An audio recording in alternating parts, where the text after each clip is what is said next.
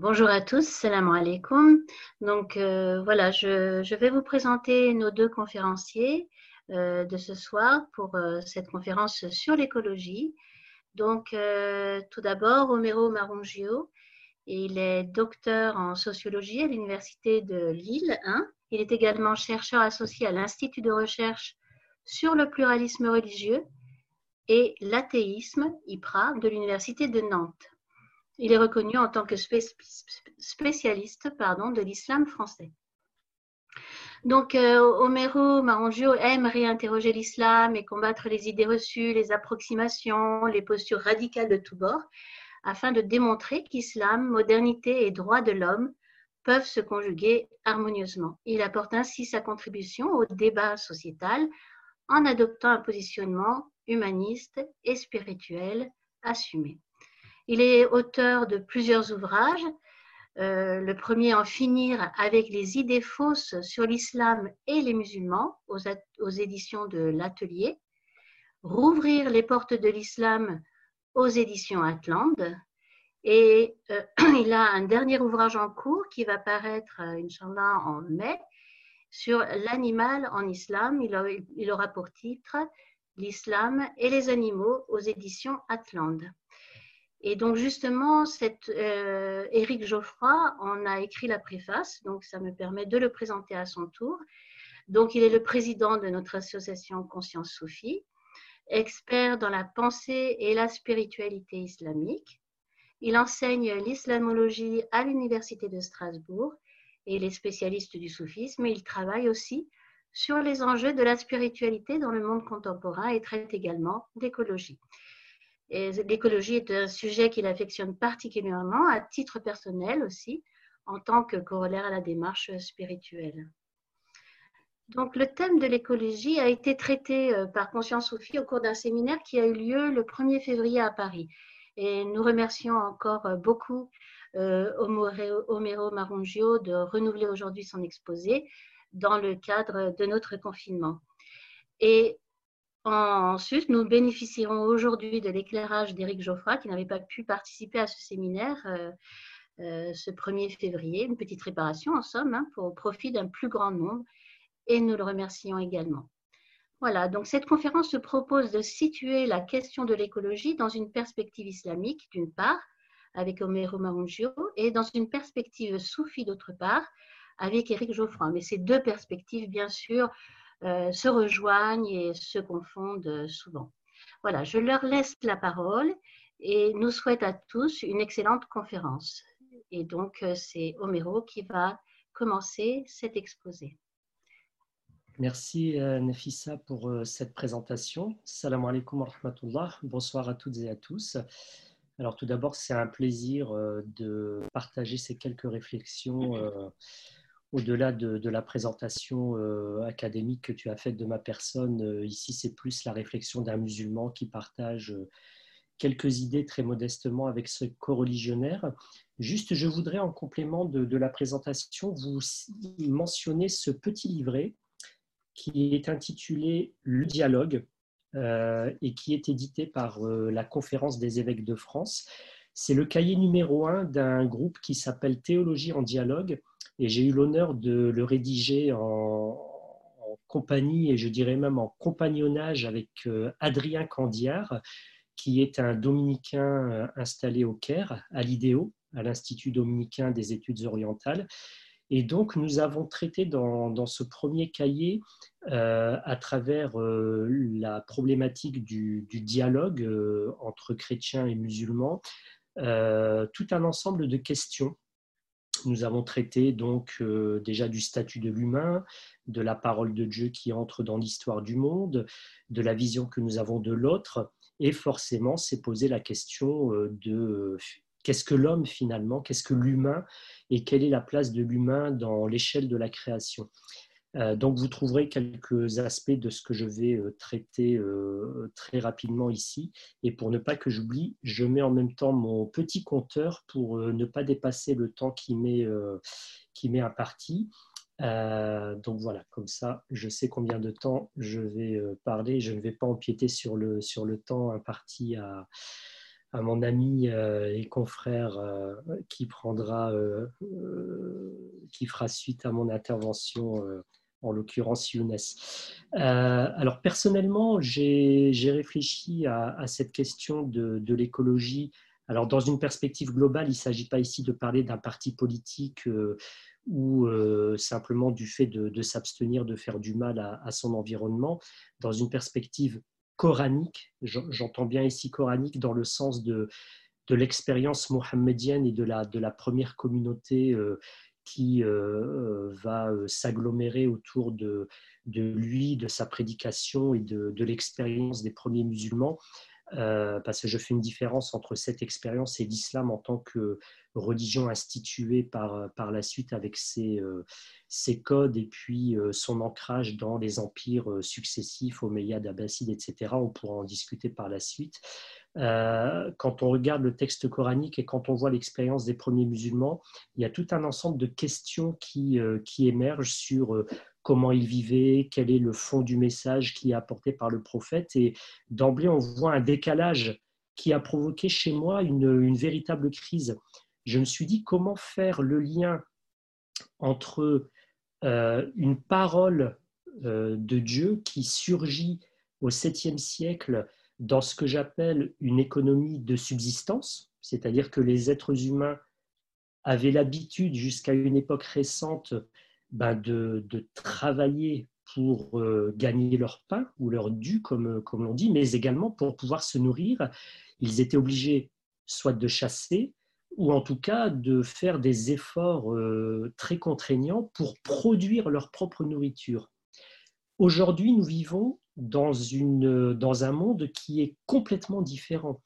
Euh, la plupart, voire la quasi-totalité d'entre nous, euh, donc quand je, quand je dis d'entre nous, je parle vraiment ici pour nous qui vivons en Occident et pour globalement les gens qui vivent dans une, dans une vie citadine, qui sont très éloignés des campagnes et qui ne produisent pas directement leur nourriture. Nous vivons dans ce que j'appelle une économie d'abondance. D'ailleurs, l'un des signes aujourd'hui, c'est que le taux de mortalité globalement dans le monde qui est dû euh, à l'excès de consommation a dépassé la mortalité qui est due à la famine. Donc c'est bien le signe que euh, l'abondance euh, nous tue autant que la famine peut nous tuer, voire plus.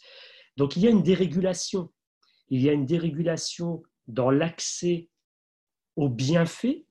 en tant que croyant, je dirais aux bienfaits que Dieu nous donne, dont il nous a pourvus, et le fait de penser et de faire l'effort d'acquérir, d'acquérir sa, euh, sa, subsistance. Donc nous sommes quelque part déconnectés. Et il y a un verset du Coran qui, euh, qui m'anime depuis euh, de nombreuses années, qui indique les deux voies primordiales ou essentielles pour accéder au divin. C'est le fameux verset où il nous est dit ayatina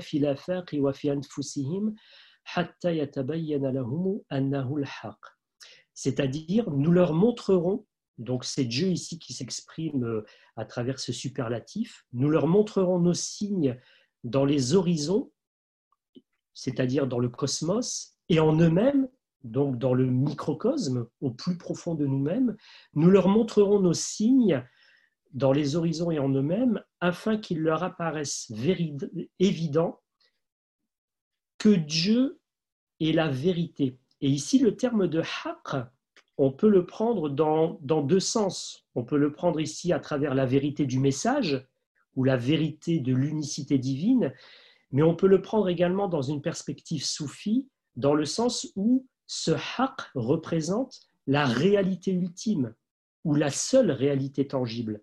Donc, est-ce que quelque part, nous ne vivons pas dans un monde d'illusions? Et ces illusions, ce sont toutes les croyances qui sont ancrées au plus profond de nous et qui nous voilent la perspective euh, euh, du divin, qui nous voilent cette, ultime réalité ou cette seule réalité euh, tangible. Donc là, vous voyez que ça nous plonge déjà dans tout un ensemble de questions et je laisserai Younes, qui est beaucoup plus compétent que moi sur ce volet, répondre à d'éventuelles questions ou entamer une discussion sur ce sujet. Et à partir de là, j'ai cheminé dans ma réflexion sur le Coran en essayant de mettre de l'ordre dans ce que j'appelle la trilogie primordiale, qui est constituée donc de trois termes. C'est tout d'abord la khilafa, c'est ensuite le mitar, euh, et c'est le troisième terme, euh, le dépôt, al-amana. Alors, qu'est-ce que j'entends par là? Quand vous lisez le Coran, vous vous apercevez qu'il y a un récit fondateur. Donc, Dieu crée le monde, ensuite il crée l'être humain, il s'adresse aux anges et il leur dit Je vais mettre sur la terre Alors, le terme euh, fait débat hein, chez les exégètes et les théologiens dans le sens où on peut le prendre soit dans le sens de euh, lieutenant ou vicaire, ou alors dans le sens de successeur. Donc, grosso modo, si je parle dans un langage très simple et euh, convenu, est-ce que Dieu nous a filé les clés de la boutique en disant faites ce que vous voulez, je vous donne la route à suivre, mais vous êtes complètement, vous, vous tournez complètement en roue libre, ou est-ce que nous sommes dépendants euh, de l'action de Dieu dans le monde, dans le sens où Dieu ne s'est pas retiré du monde, il est toujours actif dans ce monde et il nous pose des limites et il nous rappelle sans cesse à l'ordre. En fait, les deux sont en articulation. Nous sommes à la fois complètement libres, et tout un ensemble de versets du Coran vont dans ce sens, mais Dieu est là aussi pour mettre des garde-fous et nous rappeler à l'ordre lorsque nous dépassons tout un ensemble de limites. Alors il est vrai que un certain nombre de versets du Coran sont assez euh, forts dans le sens où ils montrent que la capacité d'action de l'être humain dans le monde, elle est quasi illimitée. Quand vous lisez par exemple un verset du type Ya ma'ashar al-jinni wal insi an tanfudu min aqtari samawati wal ardi fanfudu euh, ô vous, êtres humains et génies, si vous avez la capacité de pénétrer les confins euh, du monde ou de l'univers, alors faites-le. Et il termine en disant La tanfudu naïla vous ne pourrez le faire qu'à l'aide d'une puissance matérielle. Bon, c'est un verset parmi les versets du Coran qui manifestent la capacité d'action de l'être humain qui sont absolument fantastiques parce qu'on voit que l'être humain a une capacité d'action qui s'étend au fur et à mesure, et ça pose tout le temps l'articulation entre euh, la liberté et la responsabilité. Donc Dieu met cet être sur la terre et il le met en tant que khalifa, donc en tant que euh, délégué ou euh, successeur ou vicaire, choisissez le terme qui vous convient le mieux. À partir de là, Dieu prend un engagement. C'est la fameuse amana. il lui confie pardon, le, dépôt, c'est la fameuse amana. Et ce dépôt a fait débat également chez les exégètes. Qu'est-ce que Dieu confie à l'être humain et qu'est-ce que ce dépôt que les cieux, la terre, les montagnes ont refusé? Ça soulève tout un ensemble de questions là aussi. Ce dépôt, les exégètes ont considéré que c'était l'islam, d'autres ont considéré que c'était le Coran, etc. Donc tout un ensemble de choses qui sont en lien avec la révélation, avec le fait de porter le livre ou euh, la, révélation que Dieu donne aux hommes. J'ai essayé pour ma part d'aller un peu plus loin en me disant, si l'être humain est doté d'une capacité d'action par le fait qu'il est le représentant direct de Dieu ou le délégué de Dieu euh, sur Terre, forcément ce dépôt consiste quelque part dans la prise de conscience de la responsabilité qui est inhérente à la liberté d'action. Et le verset du Coran qui fait, euh, donc c'est le, verset de la sourate Al-Hashr, la sourate numéro 59 du Coran, euh, où Dieu dit J'ai confié le dépôt aux cieux, à la terre, aux montagnes, etc. Ils ont tous refusé et l'être humain a accepté. Et le verset conclut en disant Innahu kana jahula. Et très certainement, l'être humain et euh, se fait du tort à lui-même et est ignorant. Et les exégètes disent que cela est parce que les éléments de la création, donc ici on parle d'éléments forts, on parle du, de l'univers, donc les cieux qui symbolisent le cosmos, l'univers, la terre qui symbolise ici le monde créé sur lequel nous vivons, ont tous refusé ce dépôt parce qu'ils ont compris les conséquences de cette liberté d'action. Ils se sont dit non, non, non, non, moi je, prends pas, euh, je, ne prends pas la responsabilité de cette puissance à agir. Et l'être humain, lui, à l'inverse, et là vous allez retrouver un peu ce que vous vivez au quotidien, l'être humain a vu dans cette place qui était possible de prendre la gratification. On retrouve souvent le même mécanisme dans le monde de l'entreprise, c'est-à-dire dans la vie euh, profane euh, de manière générale.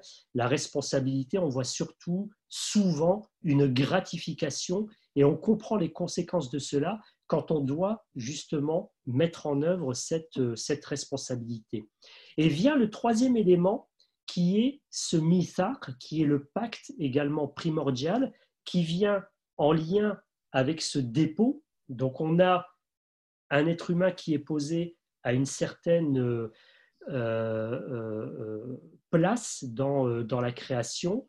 Il a la capacité d'agir et Dieu lui a confié cette articulation entre capacité à agir et responsabilité sur laquelle nous serons finalement euh, jugés. Entre parenthèses, nous ne sommes pas les seuls en tant qu'humains à être jugés sur cela, puisque les djinns sont également euh, mentionnés dans, dans différents versets du Coran en tant qu'êtres qui sont dotés de cette capacité et qui devront rendre des comptes également au jour de, de la rétribution.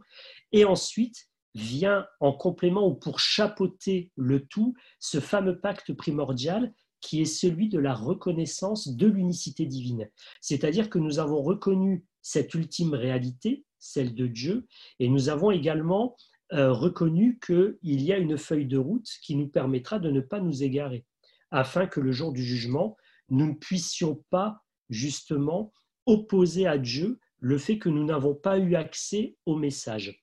Donc ça fait trois éléments qui nous permettent d'avoir une espèce de, de vision globale de l'être humain. Donc c'est un peu cette vision cosmique. Finalement, l'être humain, quel est-il et quelle est sa place dans la création? Et en observant ces versets du Coran, en méditant longuement sur le Coran, il y a un certain nombre de, choses qui me sont apparues et que je, vous propose ici euh, euh, modestement. Je me suis dit, est-ce que finalement, tout d'abord, nous n'avons pas fait fausse route en considérant que l'être humain est le sommet et le summum de la création? Si vous prenez par exemple euh, ce passage de la sourate euh, euh, Al-Isra, la sourate numéro 17 du Coran, qui est intitulée Le voyage nocturne, il est mentionné la chose suivante Dieu nous dit وَلَقَدْ كَرَّمْنَا بَنِي آدَمَ وَحَمَلْنَاهُمْ فِي الْبَرِّ وَالْبَحْرِ وَفَضَّلْنَاهُمْ عَلَى كَثِيرٍ مِّمَّا خَلَقْنَا تَفْضِيلًا Donc ici, Dieu mentionne, manifeste le fait qu'il a ennobli la descendance d'Adam, donc Adam et toute sa postérité, c'est-à-dire l'ensemble des êtres humains. Et ensuite, il leur a permis euh, qu'ils soient portés par les eaux et sur terre, c'est-à-dire que nous nous déplaçons. Et il les a préférés à beaucoup de ces créatures. Donc ici, Faddala euh, ça renvoie à la vertu, à la préférence dans le fait que l'être humain dispose justement de cette noblesse. Mais la nuance que nous trouvons dans ce verset, elle est contenue dans le fait que le verset ne dit pas que l'être humain a été préféré à l'ensemble de la création. L'être humain a été préféré à une partie des êtres que Dieu a créés. Cela nous permet de relativiser notre place, c'est-à-dire de prendre conscience que certes, nous avons eu cette place qui nous a été accordée par Dieu, mais ce n'est pas pour cela que nous sommes les meilleurs d'emblée, dans le sens que nous serions les êtres les plus aboutis ou les plus parfaits. Dieu nous a mis à une place pour que nous comprenions ce que nous devons comprendre de ce monde, de notre place dans ce monde et de la relation que nous devons entretenir avec le divin pour nous perfectionner. Nous sommes des êtres imparfaits mais nous sommes des êtres constamment perfectibles. Et le sens de notre vie, et de chercher justement à vivre dans l'harmonie la plus grande avec le monde, parce que l'ensemble du monde reflète le divin, et à travers cela, nous pourrons parvenir à la compréhension, mais une compréhension intime. Il ne s'agit pas de, du ilm dans le sens de la connaissance purement intellectuelle. Il s'agit ici de l'ma'rifa, c'est-à-dire de la connaissance intime du cœur, qui est le centre de perception subtile du divin, par justement le fait que nous nous perfectionnons et nous vivons dans une harmonie qui soit la plus grande avec notre environnement. Parce que cet environnement, lui aussi, est doté d'une intelligence qui lui est propre. Et ça, c'est une spécificité du Coran que nous ne retrouvons pas dans les autres textes monothéistes. Le fait que Dieu a proposé le dépôt à l'ensemble de la création quelque part. De même que nous trouvons dans le Coran des versets qui sont absolument sublimes, qui nous indiquent que les animaux vivent en communauté comme les êtres humains vivent en communauté, que tout élément de la création est en communication avec le divin et a son propre mode d'adoration du divin, c'est quelque chose qui est vraiment spécifique au texte coranique. Et le prophète, wassalam, nous a montré dans tout un ensemble de traditions ces aspects de l'intelligence du monde et ces aspects de la communication du monde avec le divin. D'ailleurs, lui-même était en communication intime avec ce monde. Euh, vous savez que parmi les prémices de l'annonce de la révélation, il y avait le fait, quand le prophète euh, allait se retirer dans la grotte de Hira, qu'il entendait les psalmodies des pierres, euh, et durant sa prophétie, il avait la capacité de communiquer avec les animaux. Vous connaissez l'histoire du tronc d'arbre, etc., qui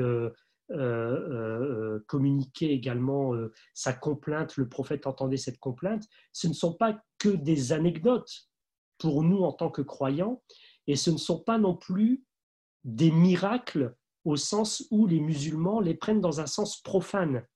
C'est-à-dire prendre le miracle dans un sens profane, c'est dire ah tu vois le prophète il était capable de parler avec euh, les animaux, avec les... c'est pas ça que l'on recherche. Ce que l'on recherche c'est à travers notre perfectibilité, est-ce que nous-mêmes nous sommes capables de retrouver cet écho profond qui est au fond de nous-mêmes et qui est dans ce monde Est-ce que réellement nous sommes connectés à ce monde pour retrouver le sens profond de l'appel divin? Et c'est là où on peut commencer à parler d'écologie. C'est à travers cette trilogie que nous pouvons commencer, excusez-moi, je regarde en même temps une dizaine de minutes, euh, euh, c'est là où nous pouvons commencer à retrouver cet appel profond et cette notion d'harmonie avec l'environnement. Alors, qu'est-ce que cela euh, va induire euh, dans le rapport du musulman au monde, dans une sorte d'écologie islamique euh, qui puisse se traduire par une feuille de route Alors déjà, c'est la prise de conscience que nous vivons dans un monde qui a rompu l'approche des anciens dans la relation avec l'environnement. Qu'est-ce que ça signifie? Nous vivons dans une économie d'abondance. Nous ne faisons plus d'efforts pour produire notre propre nourriture. Certains musulmans sont complètement déconnectés dans leur mode de vie. Déjà ici, euh, quand je parle de mode de vie, pour moi, il y a euh, déjà deux choses essentielles. C'est le mode d'alimentation, c'est le rapport au sommeil, et il y a un troisième élément, c'est euh, la capacité à organiser ces temps sacrés, euh, les temps de pratique, de, spiritualité au quotidien. Notre mode de vie global, notre mode d'alimentation nous a complètement éloignés du divin. Nous n'avons plus conscience de cela et il est primordial de reprendre déjà des aspects fondamentaux du mode de vie des premiers musulmans. Finalement, quand le Coran est révélé aux prophètes, ils vivaient où? Qu'est-ce qu'ils produisaient de quoi ils se nourrissaient Quel était le mode de vie global de ces premiers musulmans? Comment concevaient-ils un certain nombre de versets du Coran, par exemple, du type Kulu min ou bien Kulu halal Qu'est-ce que la notion de halal? Pourquoi le Coran a-t-il accolé le halal avec le taïb. Qu'est-ce que le taïb Vous voyez, ça soulève, chaque mot du Coran peut faire l'objet euh, d'un volume complet d'explications. Par exemple, ici, la notion de halal, si un musulman aujourd'hui pense que le halal, c'est juste un animal qui a été zigouillé euh, en direction de la Mecque, et puis je ne me pose aucune question sur comment il a été, euh, euh, comment il est né, comment il a été entretenu, accompagné durant son existence, quelles ont été les conditions de sa mise à mort, etc. Si un musulman ne se pose pas de questions sur la notion de saint, S-A-I-N, dans le Coran, le taïb, Qu'est-ce que ce taïb? À quoi renvoie-t-il? Déjà là, ce musulman est, en partie déconnecté ou en totalité déconnecté. Et les premiers musulmans étaient très attentifs à tout un ensemble de subtilités du Coran à ce niveau-là, parce qu'ils savaient qu'ils avaient conscience que déjà à la base, si tu n'as pas un corps sain qui est sainement entretenu avec de la nourriture qui est saine, les prémices du cheminement sont déjà corrompues. Et c'est là où on va retrouver dans la démarche soufie, chez l'ensemble, c'est un point qui fait l'unanimité euh, euh, dans la démarche soufie, euh, c'est le fait de diminuer sa nourriture et de ne prendre que de la nourriture qui soit saine. Parce que les soufis considèrent que si déjà à la base le corps est corrompu dans son aspect physique, c'est que euh, euh, l'esprit ne sera pas alerte pour pouvoir faire les exercices nécessaires à la purification spirituelle. Alors vous voyez que là, on est loin du folklore soufi de certains groupes, euh, sans, sans aucune velléité de ma part, et on est très loin de, de la démarche d'emblée qui, qui est nécessaire que le Coran pose euh, pour pouvoir se rapprocher de Dieu et pour que les voiles sautent au fur et à mesure euh, de notre progression euh, spirituelle. Donc quand on parle d'écologie, c'est déjà la base de ces petites choses. Alors, pour ne pas être trop long, vous pouvez faire juste une expérience, parce que nous vivons un moment extraordinaire. Nous sommes confinés à domicile. C'est-à-dire que nous avons la capacité d'être à l'écoute de notre corps et de notre esprit qui sont enfermés pour ceux qui sont en appartement ou qui sont confinés avec un peu plus de marge de manœuvre pour ceux qui sont euh, dans leur, euh, dans leur maison avec peut-être un jardin, etc. Alors faisons l'expérience. Est-ce que nous sommes à l'écoute de notre corps? Et je vois sur les réseaux sociaux des choses qui sont assez, euh, assez rigolotes. Par exemple, euh, sur le rapport au poids, il y a des musulmans qui sont un peu inquiets parce que euh, ils ont peur de prendre du poids euh, par le fait d'être confinés chez soi. Et ça, ça m'a rappelé une parole soufie qui, qui est la suivante.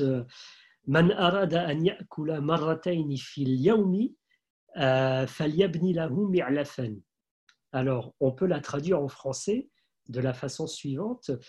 Celui qui euh, désire ou qui souhaite manger euh, deux fois par jour, ben, qu'il se fasse un enclos à bestiaux.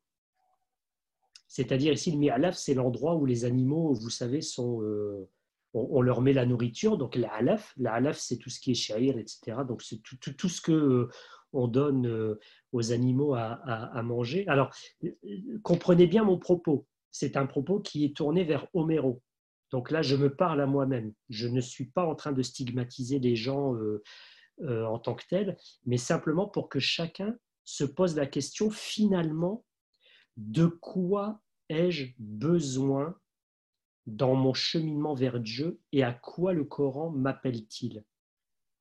Et là, dans la démarche écologique, il ne s'agit pas euh, de vivre comme des hippies ou de faire un New Age musulman, il suffit simplement de se poser la question, maintenant que je suis confiné, c'est quoi l'essentiel pour moi? De quoi ai-je besoin dans mon cheminement vers Dieu Et vous allez vous apercevoir au fur et à mesure que vous réfléchissez, vous pouvez faire votre liste, de quoi ai-je besoin vraiment dans, mon, dans ma consommation Là, nous sommes confinés, donc on ne peut pas consommer. donc le compte en banque se porte normalement un peu mieux. Mais si je vais repartir par la suite dans euh, ma liberté euh, d'avant le confinement, est-ce que je vais repartir dans l'ancien monde, dans cette consommation à outrance, ou est-ce que je vais repartir vers l'essentiel, vers ce besoin de divin qui me dispense du reste. Et vous allez vous apercevoir que à travers cette trilogie, donc l'être humain qui est mis à une certaine place mais pas la plus haute, l'être humain qui euh, prend l'engagement devant Dieu de l'unicité et de la, de la prononciation de, de l'unicité, l'être humain qui a accepté le dépôt, cette responsabilité qui est le pendant de sa liberté. Et quand vous voyez la démarche qui nous est proposée par le Coran pour être à l'écoute, parce que c'est ça le véritable sens de l'obéissance, obéir, c'est euh, un mot qui a une racine latine qui est ob audire, donc obéir signifie euh, tendre l'oreille, être à l'écoute, donc c'est ça le sens profond. Ça nous rappelle ce propos de Abraham dans le Coran Inni arda hanifa. Wama. J'ai pris l'intention ferme d'orienter mon visage vers celui qui a créé, qui a initié les cieux et la terre en toute sincérité, en toute pureté, mais on pourrait le traduire également dans le sens de complètement dépouillé de tout ce qui m'encombrait, et je ne suis pas du nombre des associateurs. Donc là, on doit se poser la question. Donc cette conversion du regard, conversion, le fait de prêter l'oreille, si je n'entends pas, si je ne vois pas, si je ne ressens pas, est-ce que finalement je ne suis pas trop lourd?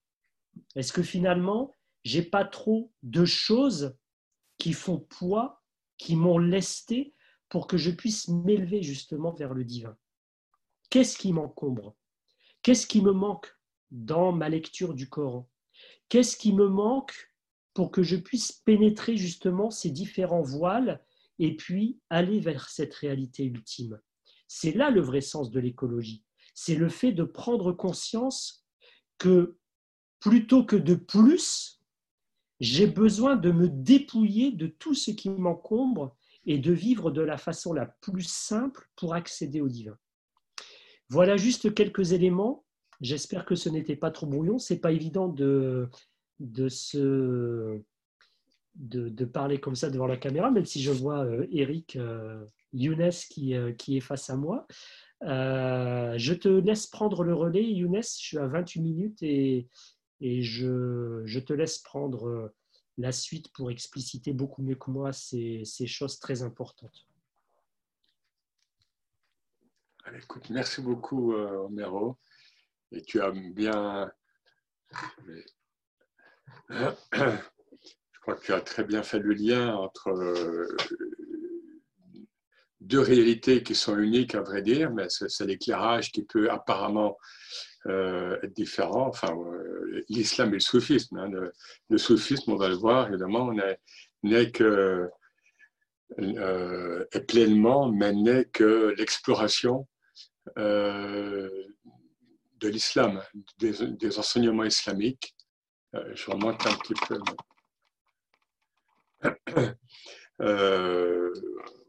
et on le voit très bien par rapport à, à ce domaine ce qu'on peut appeler l'écologie.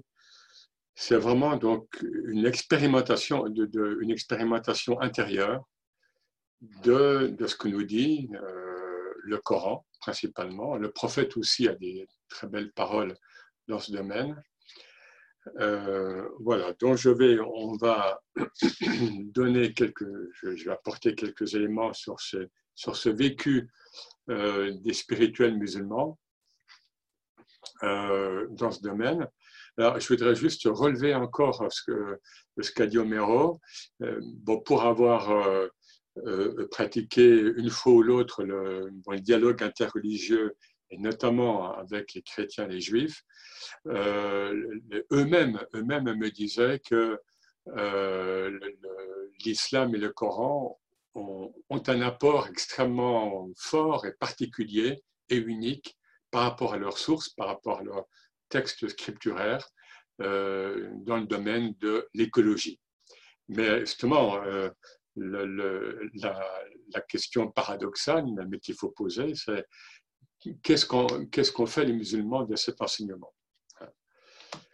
Alors, il y, a un, il y a regain de conscience ici ou là, mais qui, mais qui peut évidemment vite balayé par des circonstances géopolitiques euh, euh, ou autres. Alors, je dirais que pour les soufis, euh, il y a ce, que je pourrais appeler une écologie de l'être.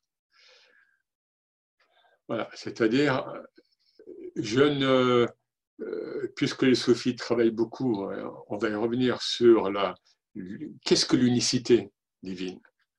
Si c'est pour dire juste qu'il y a un Dieu unique quelque part sur son trône, puis après il y a nous, humains, qui se débrouillons comme nous pouvons, humains, puis les, autres règnes, eh bien, on est dans, la dualité subtile.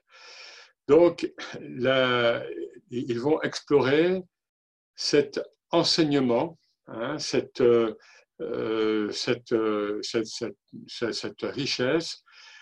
Là, je reprends un terme d'Ibn Arabi, qui nous parle, qui, utilise le terme de cache, de dévoilement. Donc, dans, dans, sa conscience écologique, au sens le plus large, hein, évidemment, euh, le soufi, qu'est-ce que le soufi Disons le spirituel musulman, va tendre à être visionnaire. C'est un mot qui peut paraître facile, mais c'est quand même euh, bien ça l'enjeu. Enfin, l'enjeu, ce n'est qu'un moyen, évidemment. Alors, quelques flashs déjà. El Hay. Voilà, un nom divin, euh, le vivant. Hein, nous en parlons beaucoup euh, actuellement. El Hay.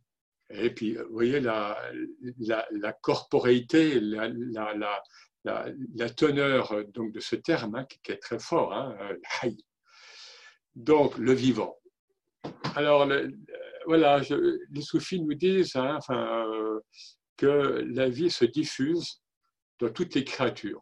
On va y revenir un peu plus en détail. Et là, il y a un terme clé qu'on trouve euh, spécialement dans la tradition soufie, c'est le terme de madad. Madad.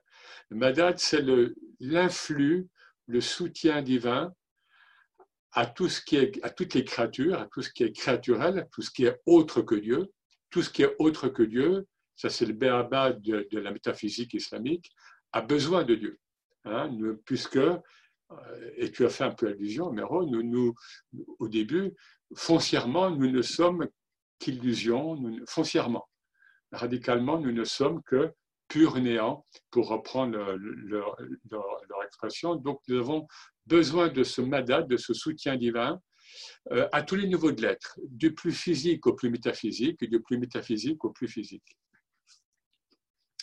Le tawhid maintenant, l'unicité. Hein, je, euh, j'y reviens. Bon, c'est peut-être un dada, mais, mais de toute façon, on ne peut pas parler d'islam réellement, et encore moins de soufisme, si on, si on, est, si on ne se rafraîchit pas hein, le, le, le, cœur et, le cerveau euh, concernant cette, cette réalité paradoxale qui est l'unicité divine. Alors là, très, très rapidement, et, euh, sans citer de, de soufis particuliers, il y a chez certains d'entre eux cette notion de el-ihata, c'est-à-dire Dieu enveloppe, enveloppe tout, notre, tout ce qui est créaturel euh, d'ordre sur le plan physique, mais également sur le plan psychique, psychologique et sur le plan cognitif tout ce que l'homme peut découvrir euh, en ce monde et, dans des multivers éventuels et dans des exoplanètes,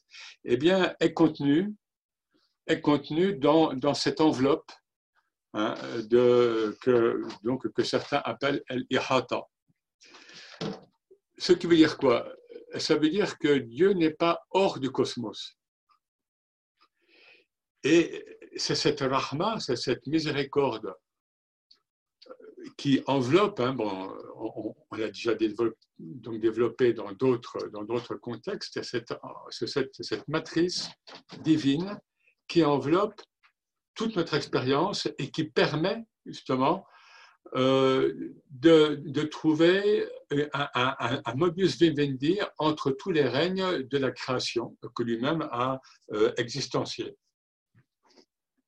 Donc, on, le dit souvent en, en, Occident, le bouddhisme parle beaucoup d'interdépendance, et c'est vrai, mais l'islam et le Coran euh, également euh, je, cite, euh, vous savez, l'effet papillon. Hein, on dit qu'un battement d'aile à un bout de monde a une conséquence à, l'autre bout du monde. Je cite là bon, une note que j'ai prise, hein, où l'émir Abdelkader, l'émir Abdelkader bon, du 19e siècle, et vous savez bien que c'était, avant d'être un, héros national, c'était un, un grand spirituel. Voilà, et il énonçait déjà donc que, que le flux divin qui parvient au moucheron est celui-là même qui se déverse dans tout l'univers. Alors, l'imam Belkader n'était pas un scientifique euh, au sens euh, de contemporain du terme, c'était un visionnaire. Hein, on, le sait, on le voit avec beaucoup donc, de, de remarques qui peuvent être d'ordre métaphysique comme d'ordre d'ailleurs euh, géopolitique. Alors, point essentiel pour les spirituels musulmans, par expérience, par expérience, toutes les créatures sont vivantes. Il n'y a pas de jamid. Hein, c'est une, catégorie euh, chez les théologiens et chez les chez les philosophes euh, euh, arabes, influencés donc par la philosophie grecque ancienne, pour eux, pour ces théologiens et pour ces philosophes, il y a une catégorie, enfin disons qu'ils parlent souvent de l'être humain comme étant un hayawan natek, c'est-à-dire comme étant un animal parlant, doué de, langage. Et là, Ibn Arabi, le Cheikh al-Akbar, qui est mort en 1240, s'insurge. Hein, s'insurge euh, très très clairement euh, dans, certains endroits, donc des Futuhat et Mekia, et, il, et voilà, il part de ce verset que tu as, je crois, un peu cité, Homero, un verset majeur pour l'écologie de l'islam et pour l'ouverture de l'humain aux autres règnes, c'est le verset 17-44, Surat 17, verset 44, et une partie du verset nous dit Il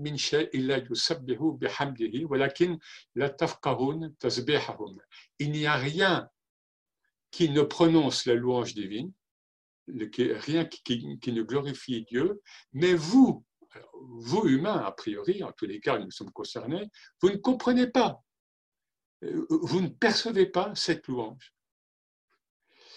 Voilà, donc c'est clair, c'est extrêmement clair. Or, Ibn Arabi, euh, bon, je ne vais pas lire les textes parce que je n'ai pas le temps, mais évidemment, chaque mot chez lui est pesé.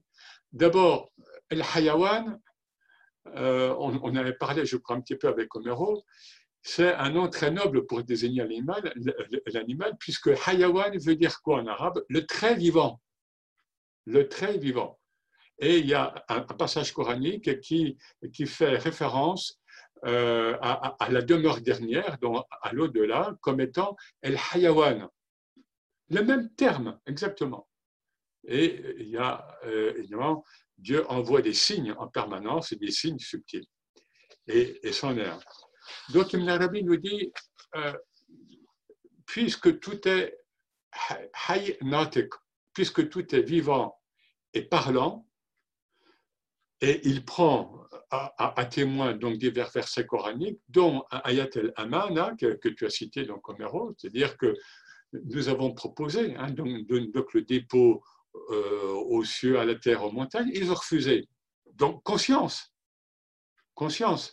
On pourrait citer aussi, si les temps, la sourate 99, El Zalzala, hein, lorsque la terre tremble, et elle dit, bon je résume, elle dit stop, euh, hein, et lorsque la terre sortira ce qui est en elle, et que l'homme se demandera, mais qu'est-ce qu'elle a la terre à bouger comme ça?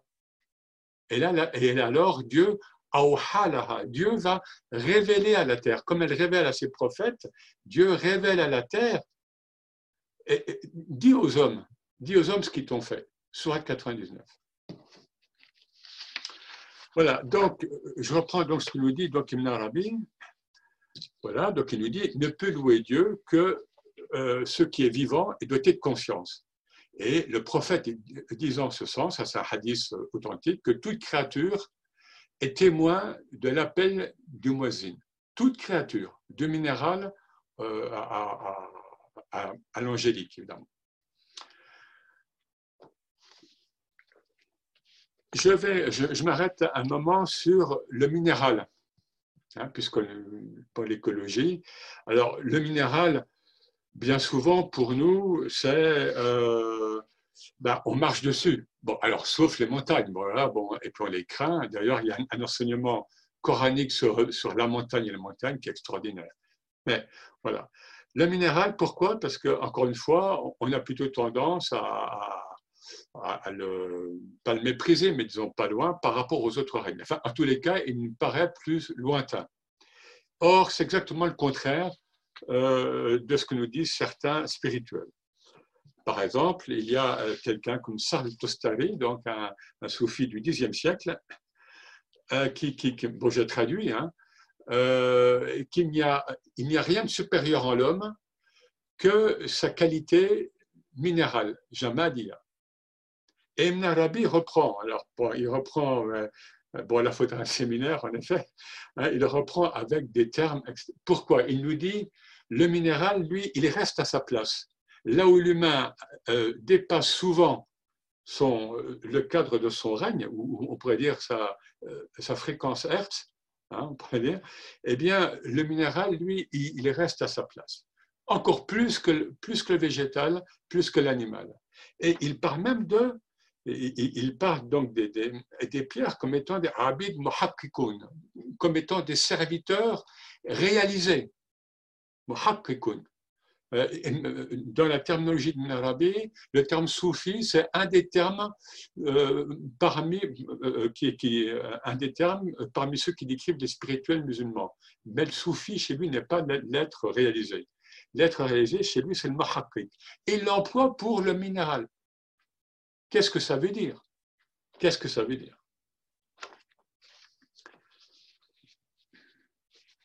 Alors, il y a beaucoup de, de, euh, d'enseignements sur, sur, euh, euh, sur cette minéralité. et, le minéral est transparent à l'être divin. Il prend l'exemple, il prend l'exemple de la Kaaba, voilà, ce cube vide à l'intérieur, et pourtant, et pourtant, cette Kaaba est, notre polarité, est notre cube-là. Qu'est-ce que ça veut dire? Donc, il nous dit que le minéral connaît Dieu, s'exprime par lui, et il prend le Coran. Hein. La montagne craint Dieu, la roche s'écroule par crainte de Dieu, etc. etc. Et, ce beau hadith, qu'il cite, mais que hein, le prophète nous dit, il parle de la montagne de Uhud, cette montagne nous aime et nous l'aimons. Il ne dit pas j'aime cette montagne, non, il dit cette montagne nous aime et nous l'aimons. Alors, le cosmisme, en islam, il y a un terme qui, qui, est surtout utilisé par les anglo-saxons, c'est le cosmisme, cosmisme spirituel. Donc là, je vais me limiter par manque de temps à, c'est-à-dire le fait que pour l'islam, en effet, l'être humain, de fait, n'est qu'un élément qui devrait, qui doit être relié, qui doit être en, synergie, en, harmonie avec tous les autres règnes. Alors, je vais me limiter à un seul passage euh, de Rumi, euh, si je le trouve, un passage connu, mais qui est quand même très beau. Ah bah oui, il est dans, dans les livres, dans un livre. C'est un passage connu, mais qui est quand même très très beau. Euh, ouais, C'est-à-dire l'expérience écologique initiatique, hein, illuminative. Au jour, lève-toi, des atomes dansent, les âmes éperdues d'extase dansent. À l'oreille, je te dirai où l'entraîne la danse.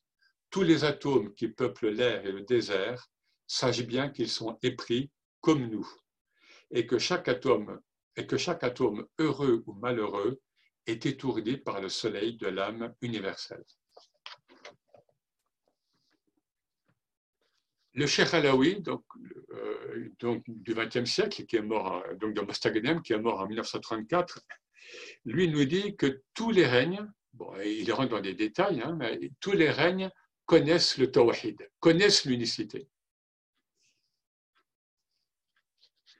Alors, et l'humain là-dedans, en tant que khalifa, en tant que représentant, successeur de Dieu sur terre, en tant que créature élue dans, des, contextes très paradoxaux tels que les énonce le Coran, eh bien, on peut parler d'évolutionnisme spirituel.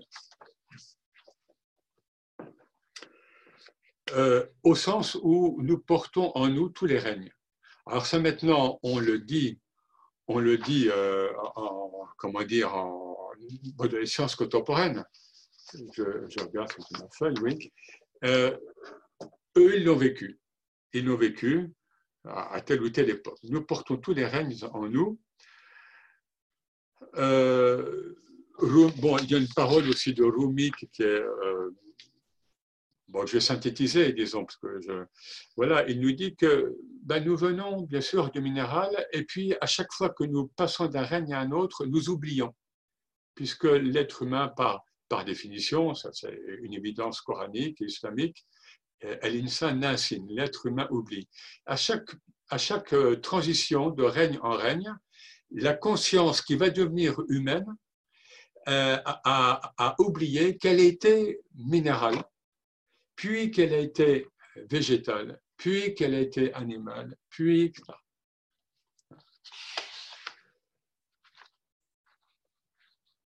Le Sheradda, Ben Tounes, dans, un de ses poèmes, bon, je prends juste un, vers, hein, il nous dit, donc il s'adresse à, l'humain, Fika el Rahamut, Fika el Malakut, Fika el Jabarut, la Raiba fi.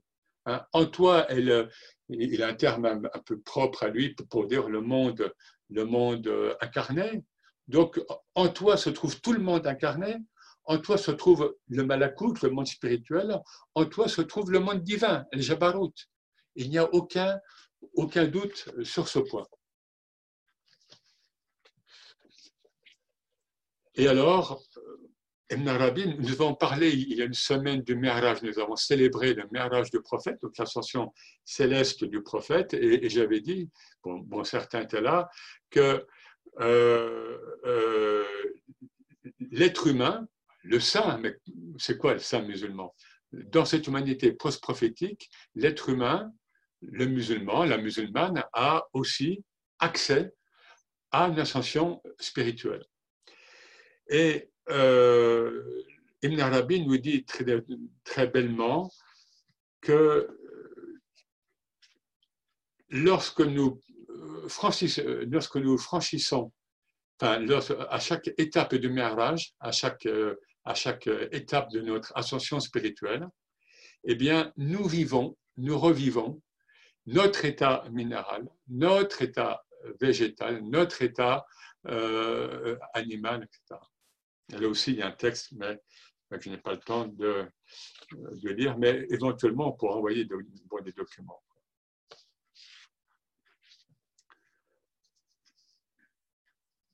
alors, cette proximité avec, le, avec les autres règnes, elle est très, elle est très belle parce qu'elle est très, bon, celle qu'on qu les soufis, elle est très belle parce qu'elle elle passe par beaucoup d'anecdotes qui sont rapportées, dans des livres et qu'on trouve maintenant dans des livres, dans des études en français, en anglais, et notamment la, familiarité hein, qu'a le saint, ou la sainte évidemment, notamment avec le règne animal. Bon, alors on pense à, Saint François d'Assise évidemment.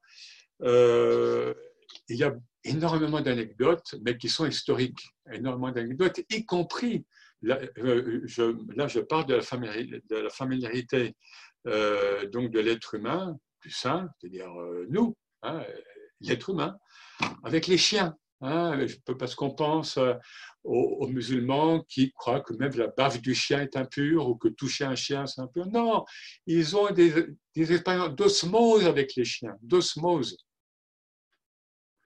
Chez Rumi, comme chez Najmeddin Kubra, on le dit, mais, j'ai trouvé ça aussi chez Rumi, mais chez Najmeddin Kubra, donc Najmeddin Kubra qui est du XIIIe siècle, il arrivait dans une ville, dans un bourg, un cercle de chiens se mettait en cercle autour de lui, enfin se mettait euh, autour de lui et l'écoutait avant les humains, avant les humains. Et là, je pense à un cher euh, de l'Algérie actuelle du XVe siècle, où, il y avait beaucoup de lions encore au Maghreb comme au Proche-Orient. Et ce cher avait des, disciples humains, il y avait des lions dans l'Atlas, dans, le, euh, au Maghreb. Et il, parle à ses disciples de tel lion et, il lui donnait le weird, il l'initiait et il lui dit à un moment, ce lion est plus avancé que vous sur la voie. Qu'est-ce que ça veut dire? Alors, les enjeux contemporains. Alors, déjà, le Cheikh Alaoui, donc, je vous rappelle, qui est, du qui est mort en 1934, mais c'est comme déjà le XXe siècle, ben, il nous dit, dans un texte, donc Miftah al-Shuhud, un texte très visionnaire, c'est un texte de, cosmologie, où il nous, voilà, quelqu'un qui n'a pas jamais étudié la physique ou l'astrophysique, et il a des, il, émet des, euh, non pas des hypothèses, mais il, avance des, choses euh, un peu inouïes, au sens où on n'avait jamais entendu ça euh, réellement dans la sphère islamique traditionnelle. Mais qu'est-ce qu'il nous dit? Eh ben, Il nous dit que déjà à son époque, hein, enfin, l'homme épuise la planète. L'homme épuise la planète. Et qu'il il voit, je vais prendre un mot ou l'autre, et il voit, il voit donc cette, cette planète qui va se, se, euh, comment dire, euh, enfin, comment dire, c'est pas la planète qui en soi périssable, puisque la planète, elle peut revivre sans nous, elle vivrait mieux sans nous. Mais quand même, il nous dit que la durée de la vie terrestre est, limitée et que l'être humain, hein, je, synthétise, et que l'être humain, euh, par son action, déjà actuelle, donc début du XXe siècle, est en train, encore une fois, d'épuiser les ressources. Et qu'une fois que les ressources de, la planète seront, euh, seront nafida, enfin en, français seront épuisées, quoi, encore une fois, eh bien, que ferons-nous? Donc, il y a un avertissement qu'il dit sur un ton à la fois très, très précis et, très abusif, qui est, qui est, le langage soufi. Et puis, Omero l'a bien dit, qu'est-ce qu'il a vécu lui hein, Et qu'est-ce qu'ont vécu beaucoup de soufis Bon, j'ai pas le temps d'en parler. Dans son rapport au vivant, dans son rapport à la nourriture. Là, je cite un passage d'un texte euh, de Augustin Berg, qui, qui, a fait, à l'époque un, gros article sur le Cher Alaoui. Augustin Berg est, le père, ou était le père de Jacques Berg, hein, donc le grand orientaliste euh, français. Voilà, donc, Augustin Berg a connu donc, le Cher Alaoui. Et donc, il nous dit, il parle du prochain. Le prochain, pour, pour le Cher Alaoui, c'est pas uniquement l'humain. Il dit, c'est aussi la bête, le végétal. Et je le cite, il s'exaltait en y songeant. Ses yeux profonds se mouillaient. Son effusion confondait dans un élan d'amour l'homme, l'animal et le brin d'herbe. Après, je passe là, euh, toujours, donc c'est euh, euh, Augustin Berg qui parle. Cet amour cosmique fut sa suprême ascension. Ah, Berg parle d'ascension en parlant du Charlaoui. Quelque temps avant sa mort, il nous confia, donc il parle à Berg, hein, il nous confia sa répugnance à s'alimenter et il le cite, manger de la chair est un meurtre. Alors après, je pense qu'il y a quelque chose qui mal traduit, parce qu'il dit, et le végétarisme est lui-même un attentat contre la vie. Wow. Il faut étendre la fraternité humaine aux animaux et aux plantes. C'est une horrible nécessité de ne pouvoir vivre qu'aux dépens des choses, vivantes. Mais surtout, pas de crime inutile. Mais surtout, pas de crime inutile. Cueillir une fleur est un conte de cruauté. cueillir une fleur est un comble de cruauté. Ça peut être se fermer à jamais la haute miséricorde de Dieu. Parce que les humains, enfin, bon, hein, on se promène euh, dans la nature, tiens, cette fleur, paf, cette branche, et hop, on... mais non, laissez-les vivre. Laissons, laissons, enfin, laissez, laissons-nous les vivre. Bon, même si j'ai jamais cueilli tellement de. Alors, en quelques minutes, expérience contemporaine, parce que souvent on dit les soufis, oui, mais ce sont de, de doux rêveurs. Non, non, non, non, non. Deux cas euh, en quelques minutes. Les Mourides, Ahmedou Bamba, on est au Sénégal, les années 1920, 1910-1920. Ahmedou Bamba va créer ce qu'il appelle le djihad vert. Pour lui, c'est quoi le djihad? C'est donner à manger à la population sénégalaise. Il va développer toute une culture de l'arachide euh, dont vit le Sénégal encore en grande partie actuellement. Et là, on est dans les années donc, 1920. Et donc, on peut dire qu'il a sauvé de la famine des générations de Sénégalais. Et là, j'ai connu il y a quelques années, lorsque j'étais au Sénégal, un, des successeurs, euh, parce qu'il y a beaucoup de chers en fait mourides au Sénégal. Bon, il y a un khalifa principal, mais euh, le cher Ali Ndao, que, j'ai connu, et, qui, j'ai visité sa ferme bio, hein, que, comme il l'appelle, et c'est vraiment extraordinaire parce que il, euh, il, dans ce pays qui est quand même assez pauvre, hein, eh bien, il a instauré, lui et d'autres, hein, tout un réseau d'échanges fondé sur une nourriture saine, taïb, sur une nourriture saine, mais qui doit, cette, cette, ce bio, hein, qui, est un peu tendance actuellement, hein, on se paye du bio parce que j'ai les moyens. Non, lui, il met ce bio à la portée des gens, des villageois alentours ou bien des gens des bourgs qui sont autour. Et il parle d'une économie de paix. Hein, une économie de paix. Autre exemple, euh, un peu plus près, c'est en Algérie, à Mostaganem, tout près de Mostaganem, Jannat al-Arif, hein, donc la fondation, le jardin du connaissant, fondé bon, par le Cher Bentounes, enfin, disons à l'instigation du Cher Bentounes, donc de la Alaouia, et, mais c'est une fondation, c'est quelque chose qui, est, qui a un rayonnement international. Cette fondation s'appelle la Fondation méditerranéenne du développement durable. Elle existe depuis 10-15 euh, ans, je ne sais pas à peu près. Bon, moi, j'ai été. Et il travaille depuis donc, cette période avec des scientifiques, notamment européens, euh, ils font des séminaires, ils ont fait des séminaires avec Jean-Marie Pelt, donc feu Jean-Marie Pelt, qui, était venu, avec Pierre Rabhi, avec, euh, et aussi avec des économistes. Il y a un, économiste qu'on connaît un petit peu en Occident, qui est hollandais, euh, Gunther Pauli, et qui est venu faire des séminaires. Donc, il n'y a aucune scission, puisqu'on est dans le tawhid, on est dans l'unicité. Il n'y a aucune scission entre l'écologie globale mon écologie personnelle, c'est-à-dire euh, manger bio, et vous voyez ce que je veux dire, et le partage, la solidarité. Et c'est ça qui est, c'est ce sens du partage, de la solidarité à la fois spirituelle, sociale et politique au sens le plus large, qui caractérise le vrai soufisme, à vrai dire. J'ai d'autres exemples. Hein, euh, au XVe siècle, un cher euh, d'Asie centrale qui avait organisé contre, contre les États prédateurs, déjà de l'époque, hein, eh bien, qui, avait organisé tout un réseau régional d'économie solidaire. Vous voyez, donc ce n'est pas nouveau. Voilà, donc j'insiste sur ces. Bon, là, ce sont deux expériences, bon, on pourrait en citer d'autres, j'en connais d'autres.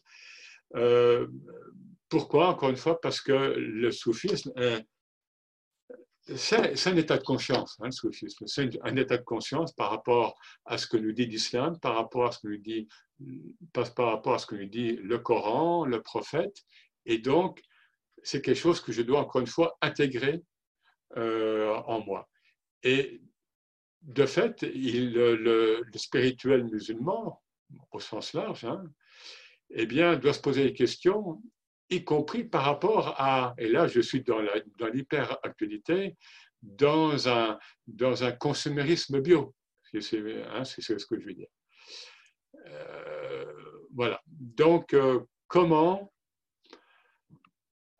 comment limiter notre consommation? Nous savons que nous mangeons généralement trop. Nous savons que nous mangeons trop riche. Omer l'a dit. Comment trouver après Chacun a son économie. Hein. L'économie, elle est aussi individuelle. Bien sûr que certains ont besoin de plus manger, ont besoin de plus de protéines, etc. Donc, c'est cet, espace de liberté, en tous les cas, que, qu'a toujours fait naître le soufisme bien compris, bien vécu, mais toujours dans cette axialité, dans ce symbolisme de la croix, verticalité, horizontalité. Ce que je reçois de cette solidarité de Dieu par sa rahma avec moi et avec les autres créatures, précisément, je dois le, diffuser de l'horizontalité euh, avec les autres humains et avec les autres règnes. Ceux que l'on connaît, minéral, végétal, animal, et ceux que l'on connaît moins, les djinns, les anges, etc. Merci à vous.